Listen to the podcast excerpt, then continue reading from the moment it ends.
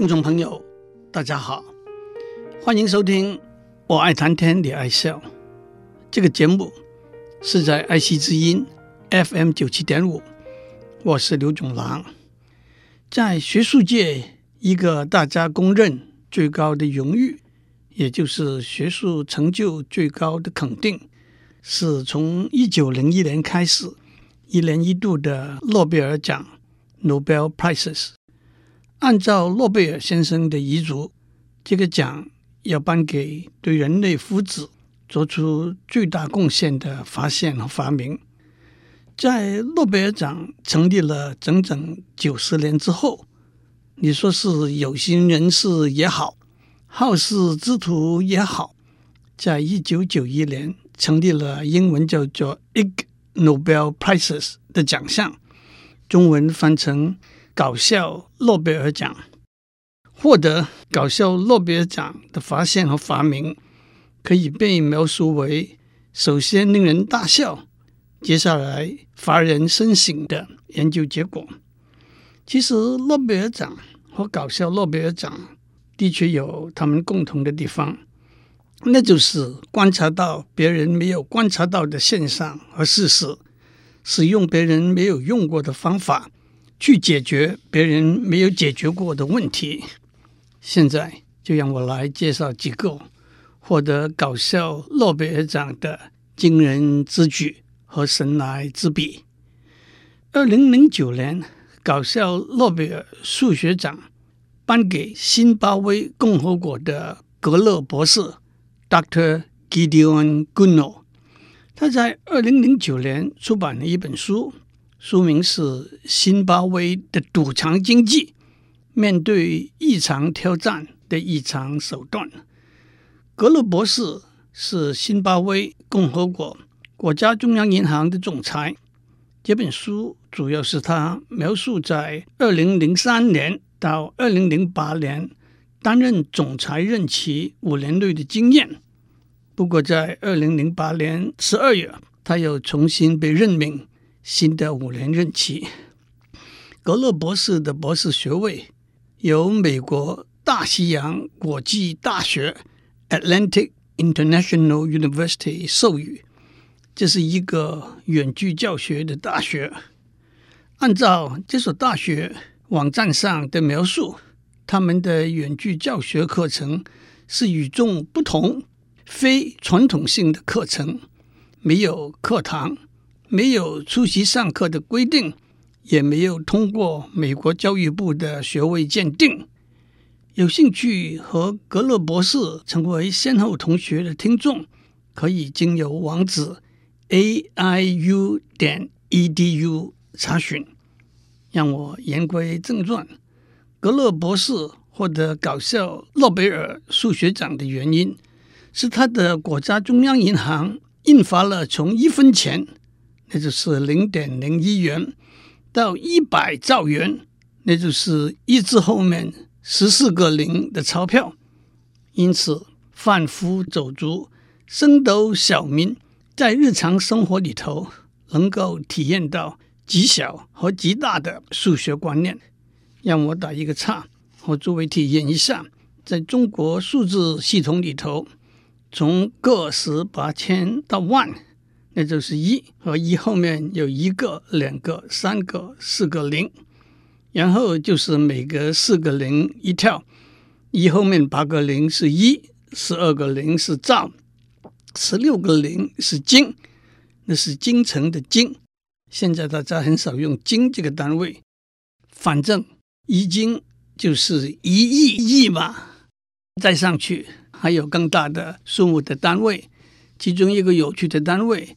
是一后面五十二个，一说是五十六个零，叫做一个恒河沙，这就是中文里头用“恒河沙数”这个词来形容很多很多东西的出处。恒河是印度五大河之一，由西藏雪山流入孟加拉湾，因为河的流域遥长，沿河岸有很多细沙，因此恒河沙。就是很多很多沙了。至于西方呢，从 one 到 ten 到 hundred 到 thousand 然后每隔三个零一跳，一后面三个零是 thousand，六个零是 million，九个零是 billion，十二个零是 trillion，那刚好是中国制度里头的兆。再下去，一百个零是 google G O O G O L，这是一个数学上的名词，不过背后倒有一个有趣的故事。一九九七年，当现在雄踞全球科技企业龙头地位的网络搜索公司 Google 刚成立的时候，两个创办人是史丹福大学正在读博士学位的研究生。他们就选了用 G O O G O L 这个单位作为公司的名字，也很幸运找到一位风险投资人愿意投资两万五千美元。可是这位投资人的数学不灵光，在支票上把这个字错拼成 G O O G L E。这两个年轻人一想，回头去找这个风险投资人重新开一张支票。得冒投资人改变原来投资的意愿的风险，不如干脆就把公司的名字改为 G O O G L E 算了。至于极小呢，在中国用分、厘、毫、丝、伏、微为单位，分别是十分之一、百分之一、千分之一到百万分之一。一厘米就是百分之一米，一毫米就是千分之一米。一微米就是百万分之一米，不过在中国，十亿分之一，也就是十的负九次方，单位是乘，因此一米的十亿分之一就是一尘米。不过我们依照西方 nanometer 的音译，用纳米来做单位，发行面额一百兆元的钞票，单独来看。当然可以看成一种搞笑的事件。其实，在二零零六年八月，格勒博士以一百对一的比例，把原来的辛巴威元换成新的辛巴威元。当时钞票的最高面额是十万元，那就是一后面五个零。一年半之后，最高面额跳到一后面七个零。半年之后，跳到一后面十一个零。再过半年之后，那就是二零零九年一月，跳到一后面十四个零，那真是登峰造极之作了。但是，让我们也多了解一点整个事情的时空背景。新巴威共和国位在非洲的南方，远在公元一千年左右，在那个区域的原住民已经逐渐成群聚居，开始有文化和商业行为的发展。战争屠杀的发生，以及政治结构的形成，而且也对外和葡萄牙的远航商人买卖交易。到了一八八零年代，英国殖民主义向非洲推进的时候，英国人 Cecil Rhodes 靠着坚炮长兵来到这个区域，占据土地，掠夺贵重金属和其他矿物资源。控制当地的劳工苦力，逐渐建立一个白人移民占有优越地位和享有特权的殖民地。这个区域也就因为 Cecil Rhodes 的名字，被命名为 Rhodesia 罗德西亚。接下来差不多一百年这一段时期，这个地区可以说是充满了战争、混乱和苦难，殖民者。对原住民的压迫榨取，两极化的社会阶级的形成，原住民彼此之间的战乱，殖民主义从高昂到二次大战后的衰落，经过一连串变化，英国在一九六三年把这个地区划分成三个殖民地区：南罗德西亚，后来就独立成为新巴威共和国。北罗德西亚后来就独立成为尚比亚共和国，和里亚沙兰后来就独立成为马拉维共和国。南罗德西亚建国的过程也是走了一路艰辛。一九六五年，在首相伊恩·史密斯领导之下，由少数的白人当政的政府，在没有和英国协商获得同意的情形之下，单方面禁止宣布独立，因此被英国视为叛乱，并且要求联合国对他做出经济上的制裁。而且，除了当时实行隔离政策的南非政府之外，也没有得到世界上其他国家的承认。同时，国内的内战接连发生。直到一九八零年，经过一连串的协商，内战结束，一个略具雏形的民主制度建立起来，国名改为新巴威共和国，也正式被世界各国承认。不过，政治上的动荡、民众的不满、粮食的缺短、艾滋病的蔓延、严重的旱灾等等，带来了严重的经济问题。其实，在一九八零九零年代，新巴威的经济成长是稳定的。可是到了一九九九年以后，经济就开始迅速的走下坡，引发了极大幅度的通货膨胀。这也就是格勒博士印发面额一百兆元的钞票的背景。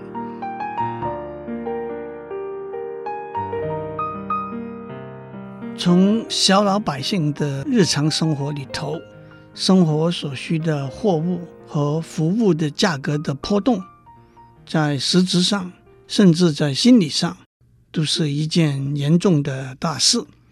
在经济学里头，物价的波动通常用消费价格指数 （Consumer Price Index） 来量度。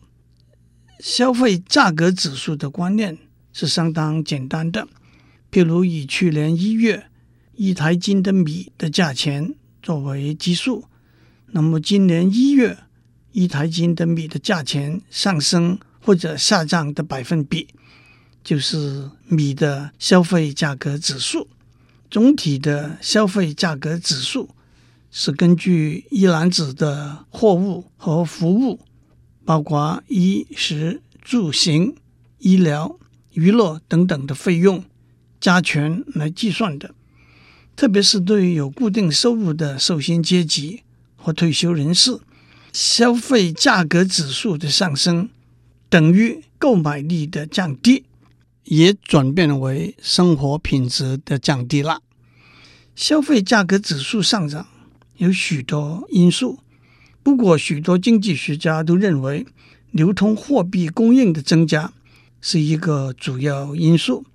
流通货币供应的增加也有许多因素，一个最重要的就是政府大量发行钞票。古老的时候，政府还以库存的黄金作为担保，到了今天，可以说只是大家对政府的信心而已。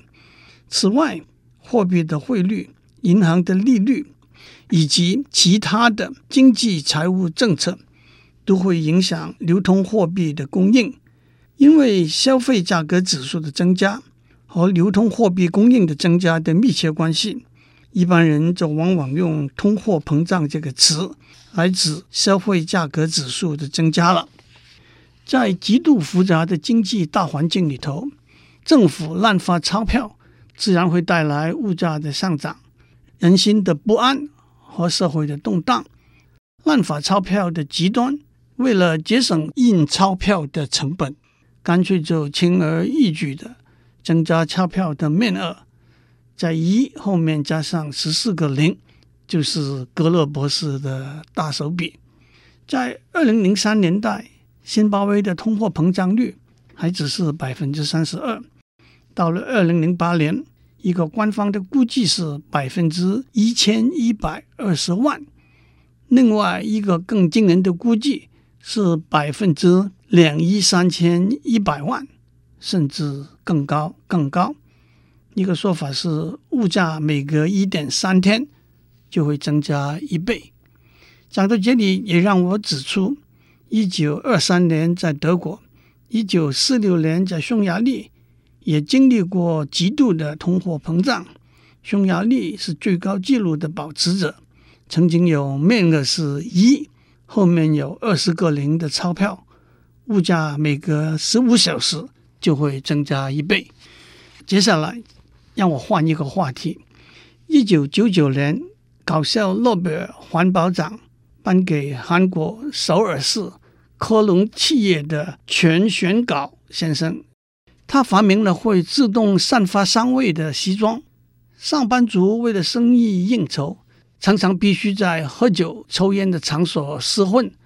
晚上回到家里，面对老婆的时候，不但形容狼狈，更是浑身怪味。老婆大人大发雷霆。是理所当然的后果，但是有了全先生发明的自动散发香味的西装，情形就大大不同了。按照全先生的推荐，有需要的时候搓揉袖子几下，或者拍拍胸膛，甚至轻轻的举手投足，西装就会散发出香味，不但可以掩盖烟酒的臭味，甚至会让老婆大人心旷神怡。不再为深夜归营而开骂。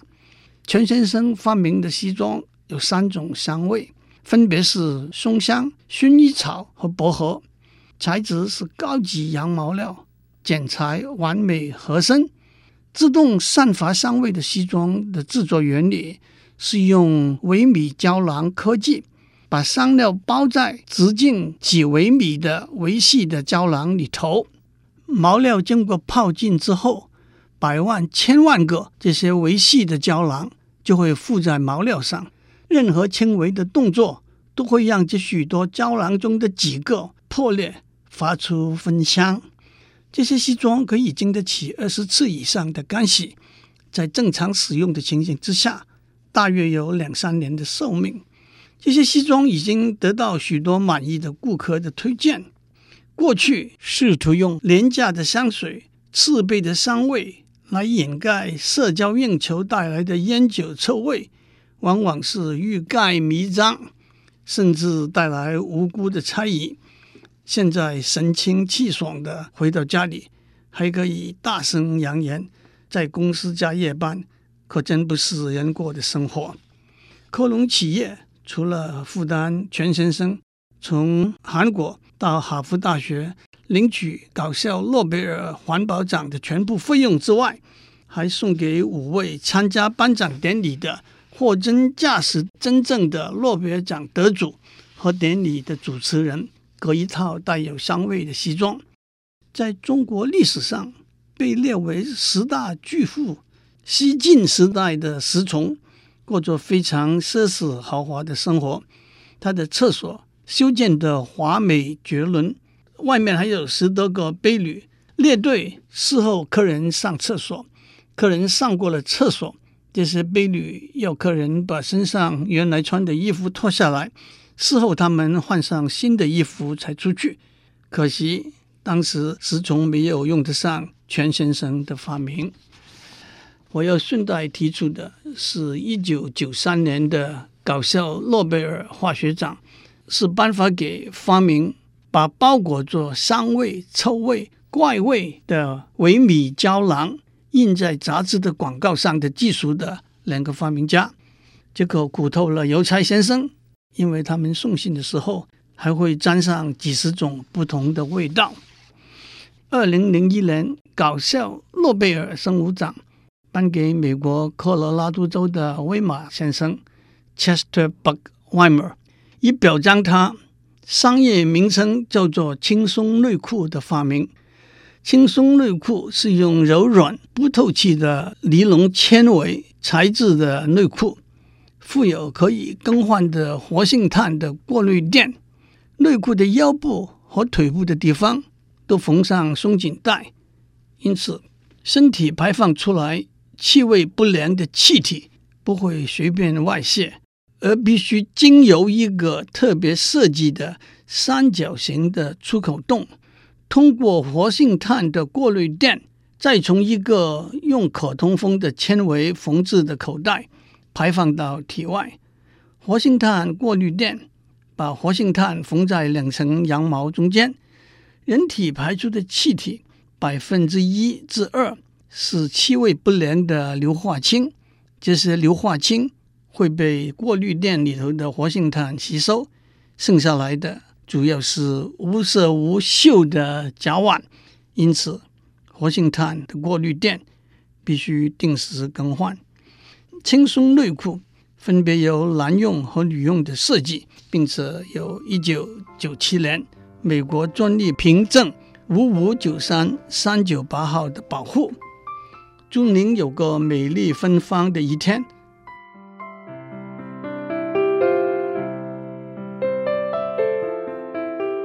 以上内容由台达电子文教基金会赞助播出。